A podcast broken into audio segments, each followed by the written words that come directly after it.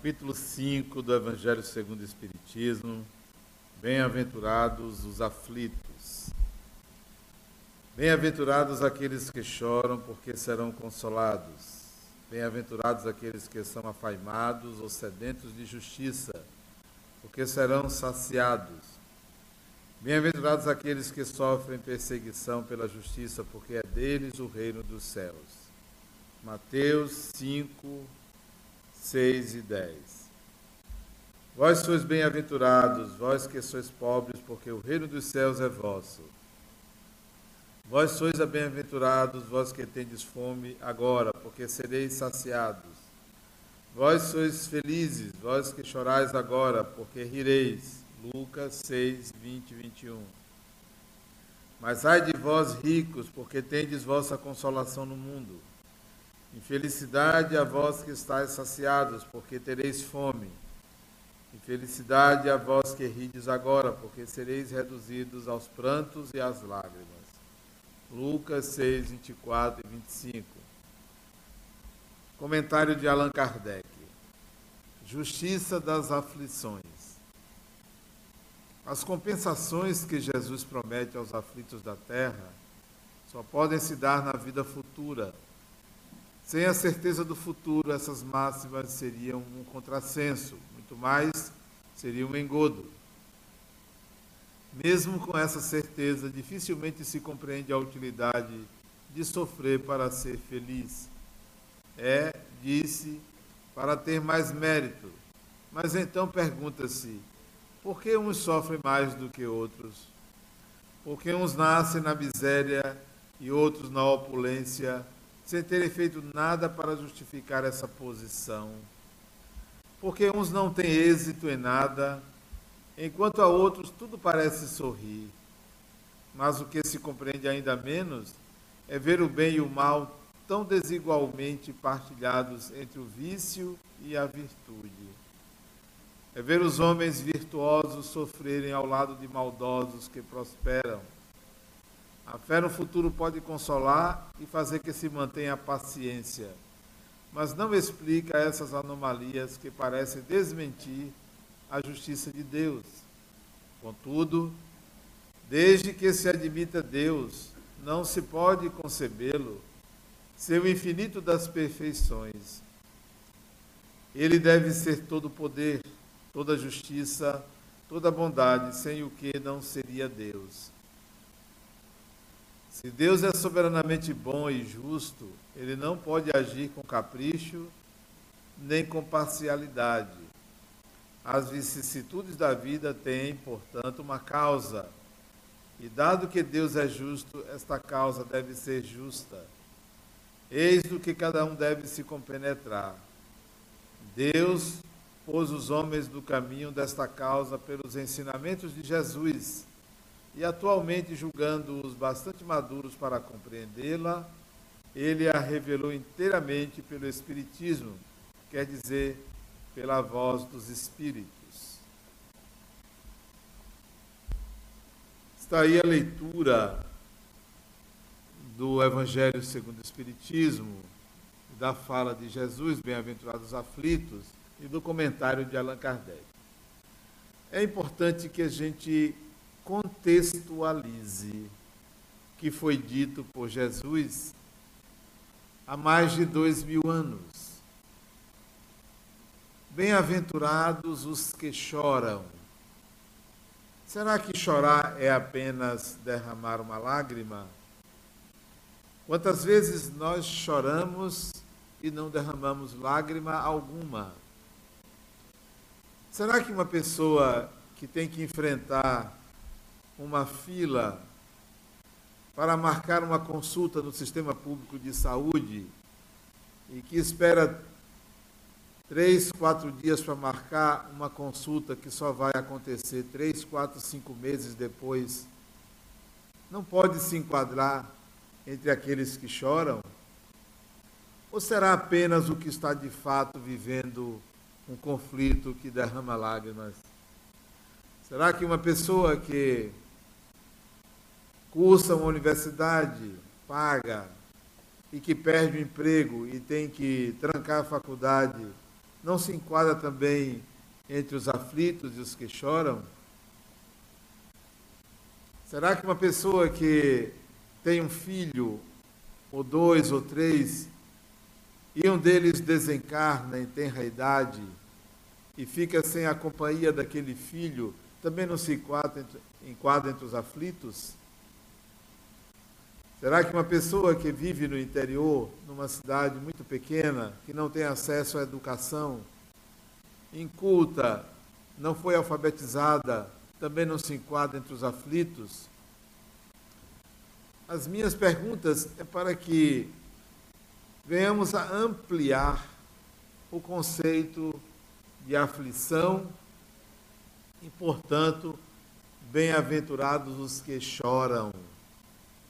Poderemos também, então, enquadrar desta forma todo ser humano. Todo ser humano, de alguma maneira, se encaixa em alguém que chora ou alguém aflito.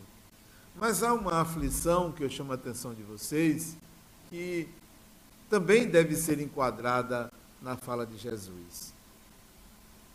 Na minha profissão e aqui no centro espírita, é muito comum eu encontrar e me deparar com pessoas que apresentam o seguinte problema que eu considero extremamente grave. Extremamente grave. Talvez o grande problema humano. Não, o grande problema humano não é a zika, nem a dengue, nem a AIDS, nem o câncer. O grande problema humano é a falta de significado e sentido para a própria vida. Isso mata muito mais do que imaginamos. Então vamos enquadrar a aflição também. As pessoas que acordam, trabalham, vivem uma vida, mas não encontram sentido. Principalmente quando chega uma certa idade e não sabe para que existiu, se apegando a coisas menores, se envolvendo em conflitos que varam encarnações, tudo por uma falta de sentido. Não encontram um significado para o, para o existir. Não é uma missão. Não é que não encontrem uma missão. Não encontram um sentido, uma razão, uma explicação para a própria existência. Mais do que isso, pessoas que vivem uma encarnação inteira, 50, 60, 80, 90, 100 anos, e não têm a menor noção de que a vida continua. Se apegam a doutrinas salvacionistas, não entendem o significado do viver e a continuidade da existência como espírito. Vivem apegadas a uma fala aqui, a outra ali, de um padre, de um pastor, de um sacerdote, como se precisassem daquilo para manter a integridade do eu, quando na realidade é a falta de um sentido e um significado para a vida. Então vamos enquadrar como aflitos estas pessoas que se encontram nessa situação. O que fazer então? Por que Jesus dissera: Bem-aventurados estas pessoas. Por quê? Esta semana, para ser mais preciso, quinta-feira de manhã, eu fiz uma ligação para uma pessoa que não me conhece.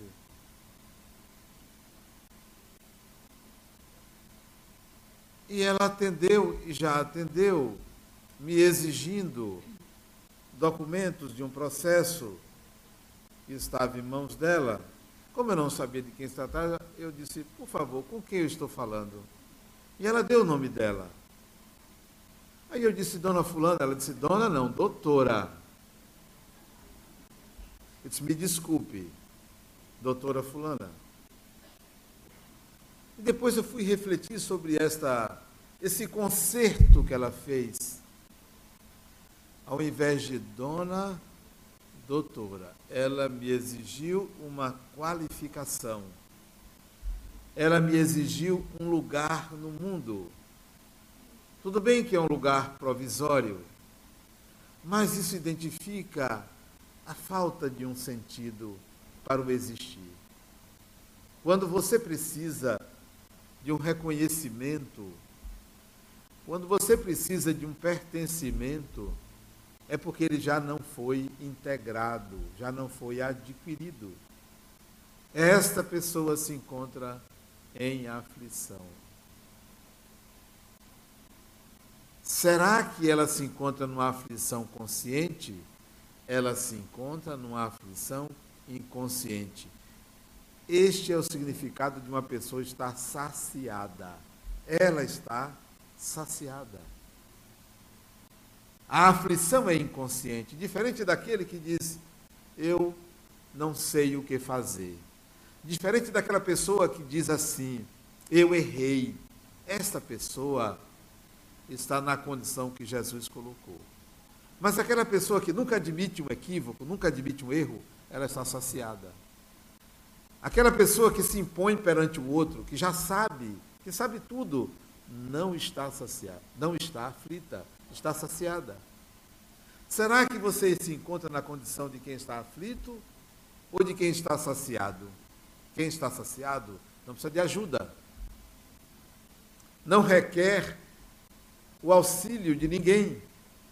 Não admite, não admite ser ajudado, ajudada. Não admite suas fragilidades. Para muita gente, eu dou esse conselho. Fulano, mostre seus erros. Mostre seus equívocos. Mostre sua vulnerabilidade. Só assim você cresce. Coloque-se, agora digo, coloque-se na condição do aflito. Porque se você não se colocar na condição do aflito, você estará saciado. É a fala da infeliz aquele, é a fala do rico. Aqui a pobreza não é a pobreza material, Aqui a riqueza não é a riqueza material. A riqueza é a condição do orgulho. De quem se ufana de alguma coisa, essa é a riqueza. Você é rico neste sentido se você não demonstra suas fragilidades. Você é pobre neste sentido colocado por Jesus?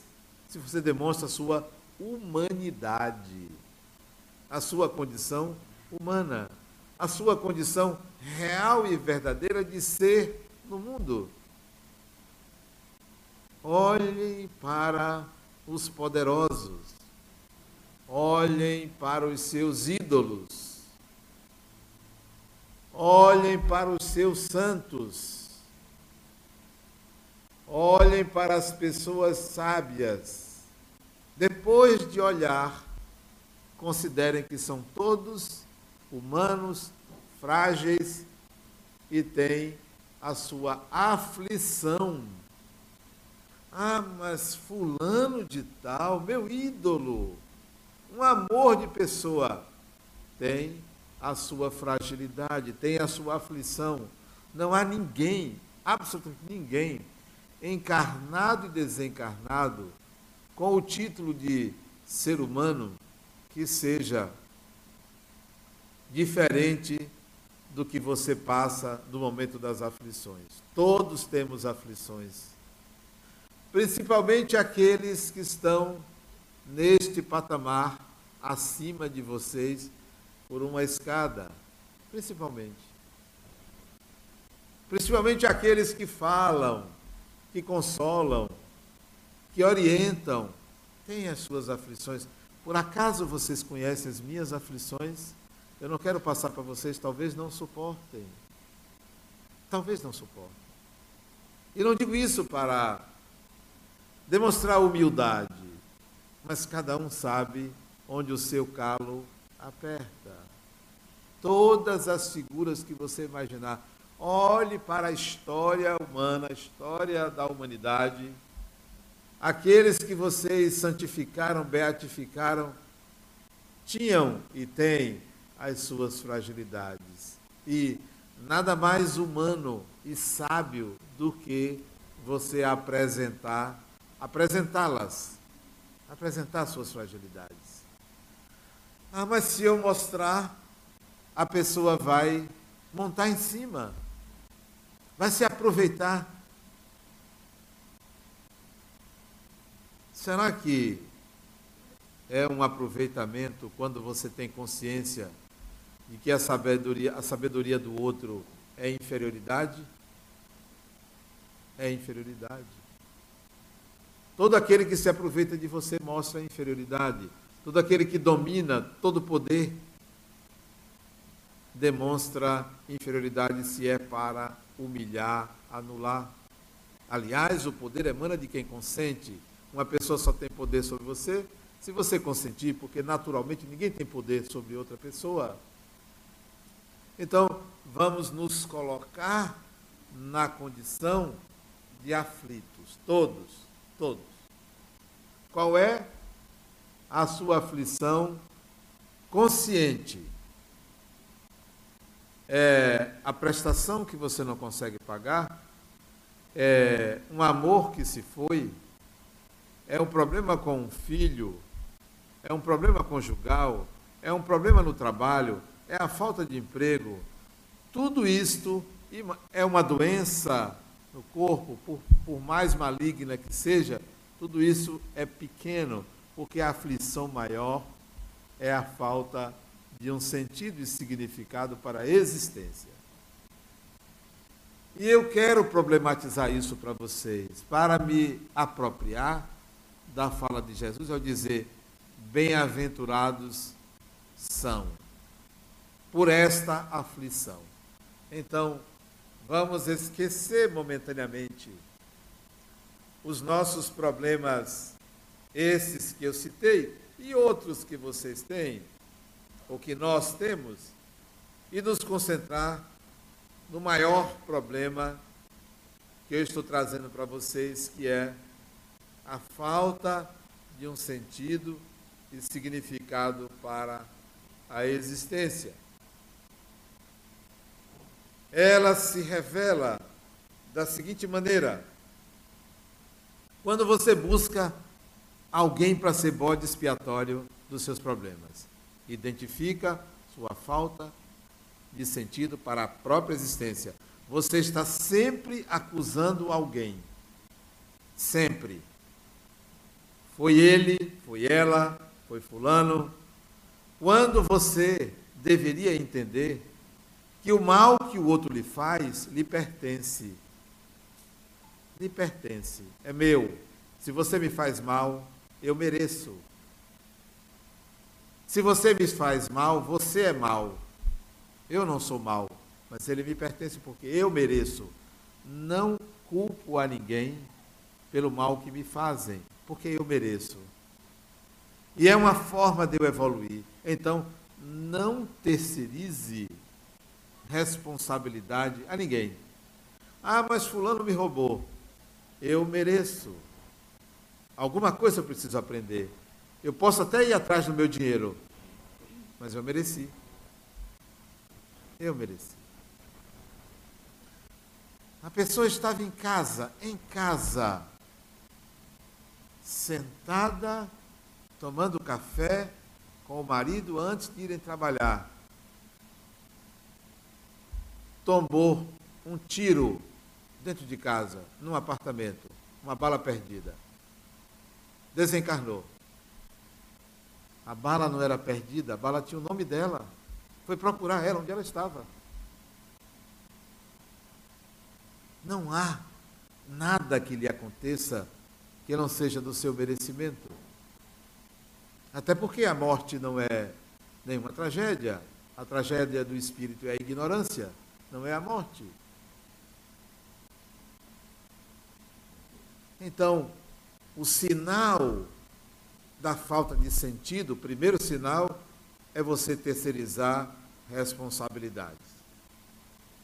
Esta pessoa que eu liguei transformou um telefonema num processo enorme, enorme. Por quê? Porque eu mereço. Porque eu mereço, sou grato a ela, porque eu mereço. e vou resolver. Ia levar alguns dias, pode levar alguns anos, mas vou resolver. Foi um problema que veio para mim e eu vou resolvê-lo. Passa a ser meu. Ela é a responsável? Não é. É a vida. A vida é responsável pelo que me acontece. Não é uma pessoa. Eu não dou esse direito a uma pessoa ser responsável pelo meu destino. Ele me pertence. Eu é que tenho que decodificá-lo. Eu que tenho que desentranhá-lo. Não é uma pessoa. Retire a pessoa, o problema continua em você.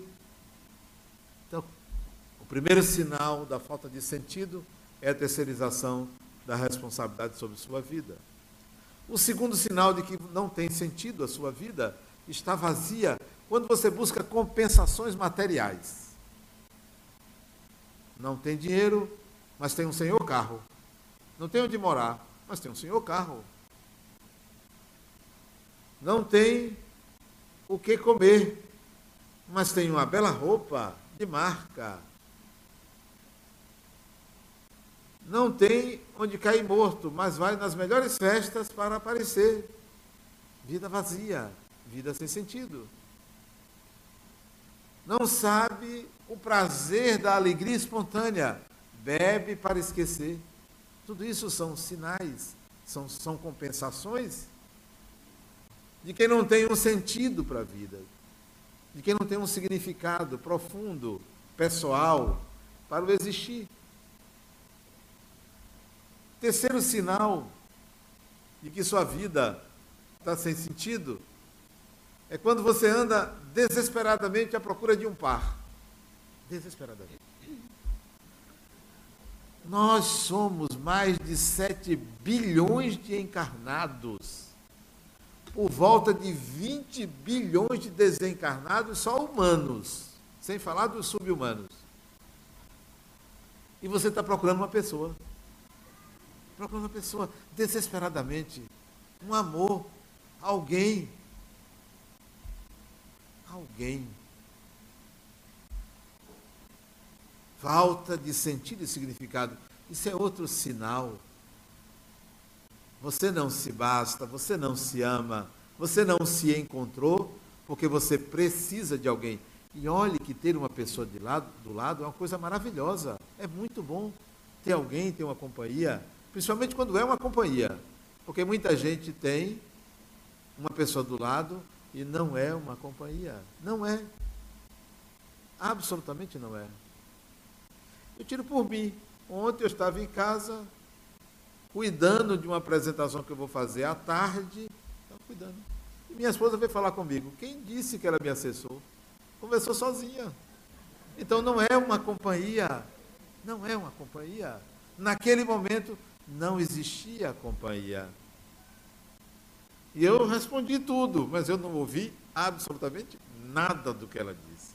Mas eu respondi, sim, ok, ótimo, vai em frente, mas não sei nem de que se trata. Imagine a pessoa o tempo todo nessa situação. Quando não vivem as turras, brigando, resmungando, não sabem fazer amizade com quem se vive. Muito mais importante do que esse companheirismo falso é a relação de amizade. Eu prezo muito a amizade. Então, as pessoas ficam desesperadas por um amor, por alguém que lhe complete. Como? É porque você é metade. Que tal ser inteiro? Que tal ser inteiro? Vocês podem dizer isso, ah, mas porque você tem uma pessoa. Não, ninguém tem ninguém. Ninguém tem ninguém. Hoje de manhã, eu ando todas as manhãs, né? Sete quilômetros. Todo dia de manhã, cedinho. Cinco horas, cinco e meia, por aí. E eu estava ouvindo uma música. E a música, uma música interessante, embora tenha uma série de de interpretações que pode se dar, o autor da música diz que ele amava uma mulher e ele descobriu que não era amado por ela. É um engano a gente pensar que, ao amar uma pessoa e que diz que ama a gente, a intensidade é a mesma, a qualidade é a mesma, o significado do amor é o mesmo. É um engano. Amar é um verbo ou é uma emoção, um sentimento de mão única, de via única. É de você para, sempre de você para. E a gente acha que amar é amar quem nos ama. E tem gente que não ama a outra pessoa, ama o amor da outra pessoa. Ama porque é amado ou porque é amada. Ainda não sabe o que é o amor. Então, a falta de um sentido significado para a vida se revela nessa busca insana, insensata, por uma pessoa que nos complete. Não existe, nem vai existir. Algumas pessoas acham que está do outro lado, é uma, um consolo. Não, Adena, olha, eu acho que está tá, tá na outra vida, está desencarnado, porque aqui eu não encontro. Ainda me diz assim, eu só, eu só encontro pessoas que não prestam, pessoas ruins. Uma veio dizer para mim, Adenal, por que, eu só atraio um homem que não presta? Porque você não presta, criatura. É muito simples. Como é, você não entendeu? Eu disse, porque você não presta. Não, você disse assim para mim diretamente, você não veio dizer diretamente para mim que homens não prestam? Você é que não presta. Ah, mas não dizem que, que a gente atrai os contrários? Não, semelhante atrai semelhante. Semelhante atrai semelhante, sempre. Você anda com quem você é. Vocês aí que têm pendências com a cara metade, é igual a você, não presta do mesmo jeito. Não tem mistério isto. Outro sinal de que sua vida não tem sentido, o quarto sinal, é quando você vai ao centro espírita, vai à igreja, vai ao templo batista, ou budista, o que for, porque tem medo de morrer. Tem medo de morrer. Estou com medo. E eu não acredito que aqui ninguém tenha medo de morrer. Tem? ou porque tem medo do depois da. Tem gente que eu não tenho medo de morrer. Eu tenho medo de sentir dor na morte, pois não dói. Não dói absolutamente nada. O seu medo é infantil. O medo do ser humano da morte é infantil. Porque se há duas coisas inevitáveis, é a morte e os impostos. São inevitáveis. Isso é um ditado em inglês, né? Inevitáveis, a morte e os impostos, não tem jeito, você não tem de onde fugir. Você já nasce tendo que pagar imposto, você já nasce sabendo que vai morrer. Então são inevitáveis. E vai fazer o quê? Então procura o centro espírita para se salvar. Não, eu preciso de uma tábua de salvação. Preciso me garantir. Aí traz uma cesta básica um quilo de alimento não perecível, alguma coisa para dizer: olha, eu fiz, eu, eu estou fazendo alguma coisa para garantir, é meu passaporte. Não, criatura, você não precisa disso, de nada disso, porque você vai morrer mesmo. Não tem jeito, você vai. Acabe essa infantilidade de ficar se apegando a salvações aliviar a consciência. Eu vou aliviar a consciência, eu vou ajudar, eu vou dar um dinheiro. É bem-vindo. Qualquer 100 mil reais eu aceito, pode dar. Não, não é isto. A sua salvação é a integração de habilidades. A salvação do espírito, a evolução do espírito, é a integração de competências, de capacidades. E você só adquire capacidades vivendo, fazendo, experimentando, tentando, treinando, repetindo. Não é lendo um livro. Lendo um livro você adquire ideias. Mas você precisa transformar ideias em competências. Porque ideias tem muita gente perfeitas idiotas. Cheio de ideias, mas na hora de fazer não sabe fazer, não integrou. Não integrou, isto é, não faz parte do repertório de competências da pessoa. E é preciso para você evoluir que você integre competências. O que é que você sabe fazer? E quando eu digo fazer, não é só com as mãos, não é só com o corpo, é com a cabeça também, é com o coração também, é com os meios que você dispõe para agir. Então, quando a pessoa procura o centro espírita ou procura a igreja para se salvar, pensando no depois da morte, eu vou fazer isso agora para me garantir depois, meus pêsames, faça por aqui, por agora. A vida se vive num segundo. Neste momento, é nesse momento que você está vivendo. Você não está vivendo no além. Você vai para o além e lá vai viver aquele momento. Mas o momento é esse, é agora, é aqui. Você tem que integrar habilidades aqui. Saia e vá resolver seus problemas, seus conflitos. Não fique buscando o centro espírita para se salvar, porque vai cair num buraco. Vai cair num buraco. E o buraco é aquele vazio de eu não sei fazer nada. Ah, eu sabia distribuir.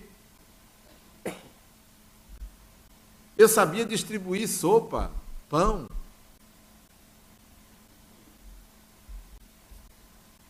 Você se torna apto a distribuir sopa e pão. É a sua aptidão. É só essa aptidão que vale? Você vai chegar do outro lado da vida e alguém vai dizer: Bom, você foi uma pessoa fantástica, você sabe distribuir pão. Você vai trabalhar na padaria aqui, vai distribuir pão, você só sabe fazer isso. Como se isto fosse o fator evolutivo, é o ato. Não, não é o ato, é o que você integra do ato. Você vai distribuir sopa e pão, ou um cobertor, ou dar um dinheiro, sabe por quê? Para você integrar uma habilidade chamada bondade tornar-se uma pessoa bondosa. É essa habilidade que você precisa. Imagine, será que você tem a bondade ou você tem gestos de bondade? Gestos de caridade. Semanalmente você vem dar passe. Você vai chegar no mundo espiritual assim, ó. Porque só sabe fazer isso. Você está dando passe porque você quer se tornar uma pessoa bondosa. A bondade é a, a qualidade excepcional do espírito evoluído, é a bondade. É ser uma pessoa bondosa. E ser bondoso, às vezes, não é abrir a carteira para dar um dinheiro a uma pessoa. Às vezes é bondade você privar uma pessoa de um vício. É bondade. Às vezes é bondade você dizer um não. É preciso entender o que é a bondade? É o desejo natural de contribuir para a evolução do outro. Isto é bondade. Desejo natural de contribuir para a evolução do outro. Então, um sinal de que falta sentido e significado para a sua vida é essa ideia de querer se salvar. É esse medo insano da morte. É essa dificuldade de aceitar o inevitável. O inevitável. Vou morrer. Que tal? Uma proposta que eu lanço para vocês. Que tal morrer antes do tempo?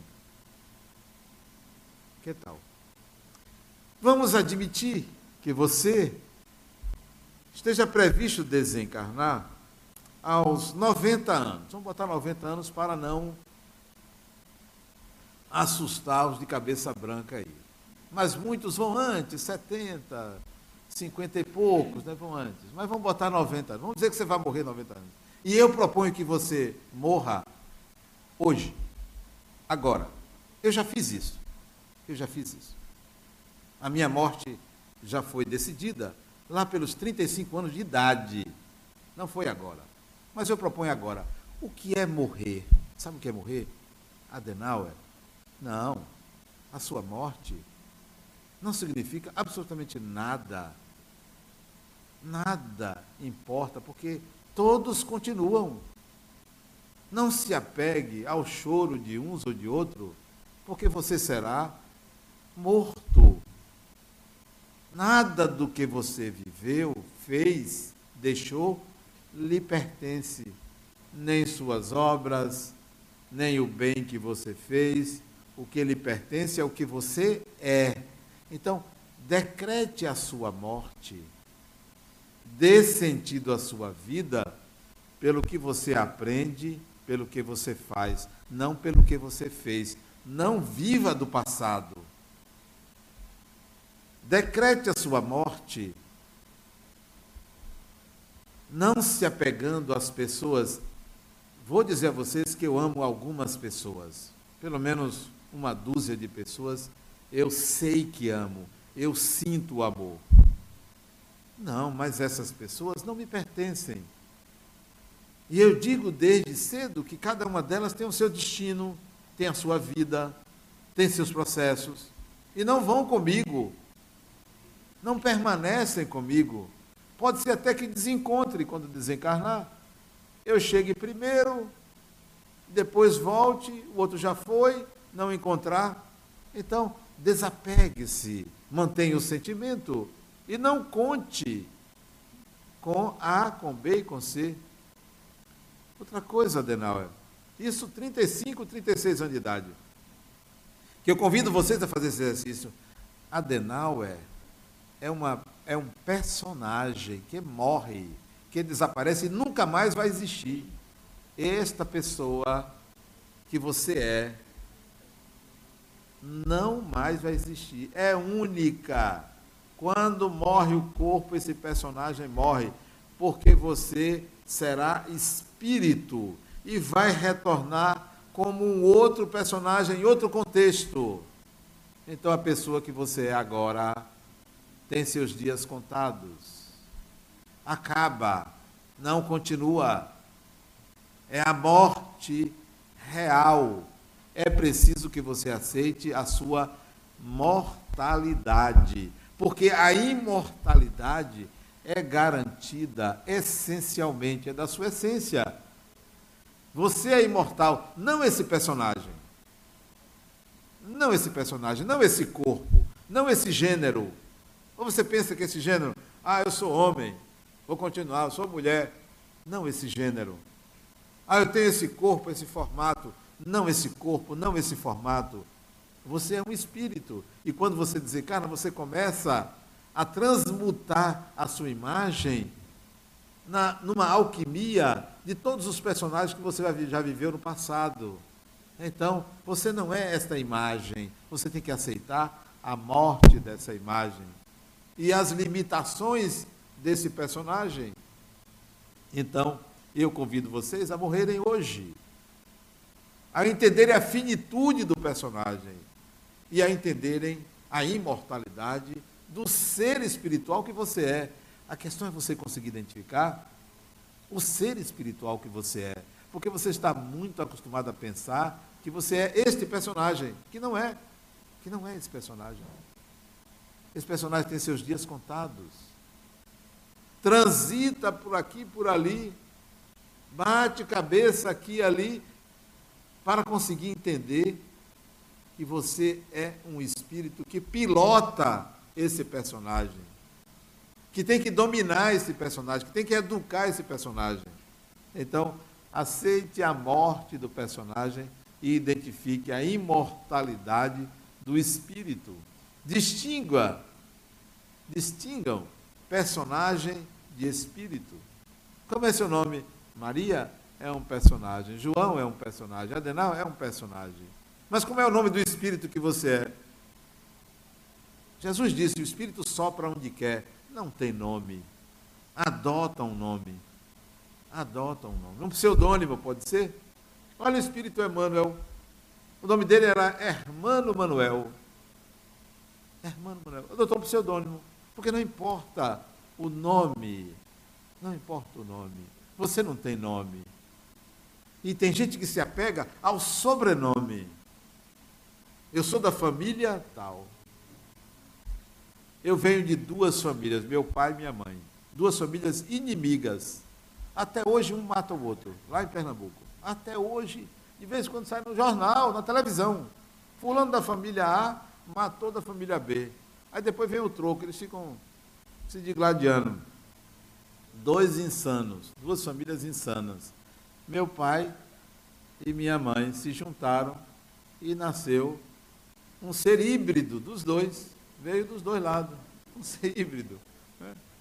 Nem A nem B. Nem A nem B. Nós somos espírito. Então, o sentido e o significado não pode ser em cima de uma vida única, de 50 a 100 anos. O significado você tem que procurar mais amplo, mais adiante. Não é no além, é na compreensão dessa alternância de existências. Alternância de existências. cotidianamente você demonstra a falta de um sentido e significado quando você vive uma rotina, a me, faz a mesma coisa todo dia. E não é uma pessoa criativa. E não muda. E não faz diferente. E não amadurece naquilo que faz. E não amplia, é preciso um decreto, é preciso um chefe, é preciso alguém para chegar e mudar seu destino, porque você não muda. Você não observa que você cristalizou o personagem.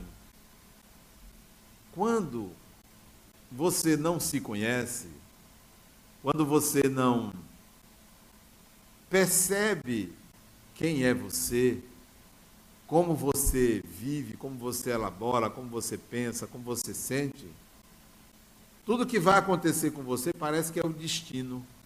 Tudo que você disser foi o destino, é porque você não se conhece. Acha que uma, foi uma fatalidade. Não é uma fatalidade. É porque você não se conhece. Não é fatalidade. A vida cumpre uma lógica espiritual ou uma antilógica racional. Tudo o que lhe acontece não, é, não estava escrito, não tinha que acontecer. Acontece porque você não se conhece, porque você não se trabalha, porque você não vive uma vida interior, você vive uma vida exterior. O significado do bem-aventurado dos aflitos é Bem-aventurado aquele que se questiona, que compreende a sua antinomia ou a dialética interior, compreende a disparidade que existe dentro de si mesmo. Os muitos mundos que há dentro da gente não se entende e é preciso que você aceite. Eu gosto de pessoas que dizem assim, Adenal, eu estou confuso ou confusa. Ótimo. Agora, pessoas que dizem, eu já sei tudo, cuidado. Não, eu estou muito bem. Não, a gente nunca está muito bem. Há sempre um questionamento, há sempre uma dúvida, há sempre uma impossibilidade. Não existe teoria do tudo. Não tem um filme aí, Teoria do Tudo? Einstein não quis uma teoria do tudo. Não existe, não é possível. A teoria do tudo chama-se Deus. Não há. Nada explica tudo há sempre uma dúvida, uma brecha, uma impossibilidade para que o ser humano busque essa possibilidade. Então, bem-aventurados os aflitos, quer dizer, bem-aventurados aqueles que estão em busca, bem-aventurados daqueles que reconhecem suas dificuldades. Infelizmente, há aqueles que já estão saciados, ricos, ricos de orgulho. Que, que câncer é o orgulho. O principal câncer não é aquela desorganização celular que acontece no corpo, é o orgulho. Aliás, o câncer geralmente não é um problema desta vida. Não é. A pessoa tem um câncer e pergunta assim: o que, que eu fiz? Será que foi a mágoa que eu tenho de Fulano? Se mágoa desse câncer, 80%, 90% tinha câncer. A gente pensa que, ah, mas são meus pensamentos ruins que provocam câncer. Não, não são seus pensamentos. Não que você deva ter pensamentos ruins. O câncer é uma desorganização celular que vem do perispírito. Geralmente são processos existenciais de várias encarnações que desembocam numa encarnação por fatores que favorecem, mas que não são causa.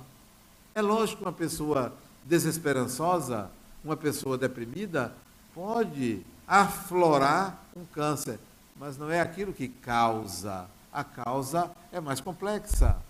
Então, bem-aventurados aflitos quando eles não são orgulhosos. O orgulho é um problema sério. Você não conseguir dar um passo atrás. Você não conseguir dizer me desculpe, me perdoe, eu errei. Não admitir. Não admitir. Não chegar, não se aproximar da esposa do seu ex-marido. Ter orgulho. Não ir para o mesmo ambiente. Não vou.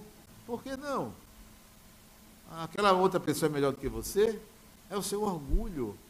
Você não admite que aquela pessoa lhe tomou como se você fosse dono ou dona do outro. Bem-aventurados aflitos requer humildade. Humildade para não colocar ninguém acima ou abaixo de você, de forma alguma. Quando a doutora fulana me disse para eu chamar ela de doutora, eu pensei assim, eu ainda vou me encontrar, vou ter que me encontrar pessoalmente com ela. E vou chamá-la de doutora. Né? Vou ter que chamá-la de doutora, porque assim ela exigiu. Ela deve ter algum título que eu desconheço de doutorado, porque só é doutor quem defendeu uma tese de doutorado. Mas sabe o que eu desejei a ela? Que, que um dia ela chegasse para mim e dissesse, é, senhor Adenauer, pode me chamar de fulana. Eu desejei isso, não por mim, mas por ela. Porque ela não é ela, ela é um título. Quantas vezes nós fazemos isso? Precisamos de uma máscara para não admitir quem nós somos. Deixe aparecer suas, suas fragilidades. Este é um caminho natural para que você receba essa ajuda, essa bem-aventurança. Essa bem-aventurança vem quando você reconhece as suas fragilidades. O choro a que Jesus se refere é esse choro da falta de sentido e significado para a vida. Procure esse sentido. E esse sentido está quando você ampliar sua visão para uma perspectiva espiritual, para uma perspectiva de que a sua vida continua, a sua existência, não esta vida, não este personagem, a sua existência, o ser espiritual que você é, continuam. Fundamentalmente, é também a gente reconhecer a aflição do outro, a necessidade do outro, que se torna uma oportunidade de auxiliar e de aprender. Por isso que o Espiritismo coloca a importância da caridade como uma ponte entre você e uma pessoa que necessita, porque ao ajudar o necessitado, você enxerga as suas necessidades e não se envaidece porque você ajudou o outro. Eu estou ajudando porque eu também necessito de ajuda. Pode não ser a mesma, mas eu também preciso de ajuda. Então a caridade estabelece essa relação de igualdade, esta ponte. Vale a justiça das aflições, mesmo considerando que a pessoa merece o que está passando, mas é dever seu contribuir para que diminua a aflição do outro, ou até que retire a aflição do outro, porque a pessoa, mesmo merecendo, vai aprender que a bondade é uma conquista excepcional do espírito. Muita paz.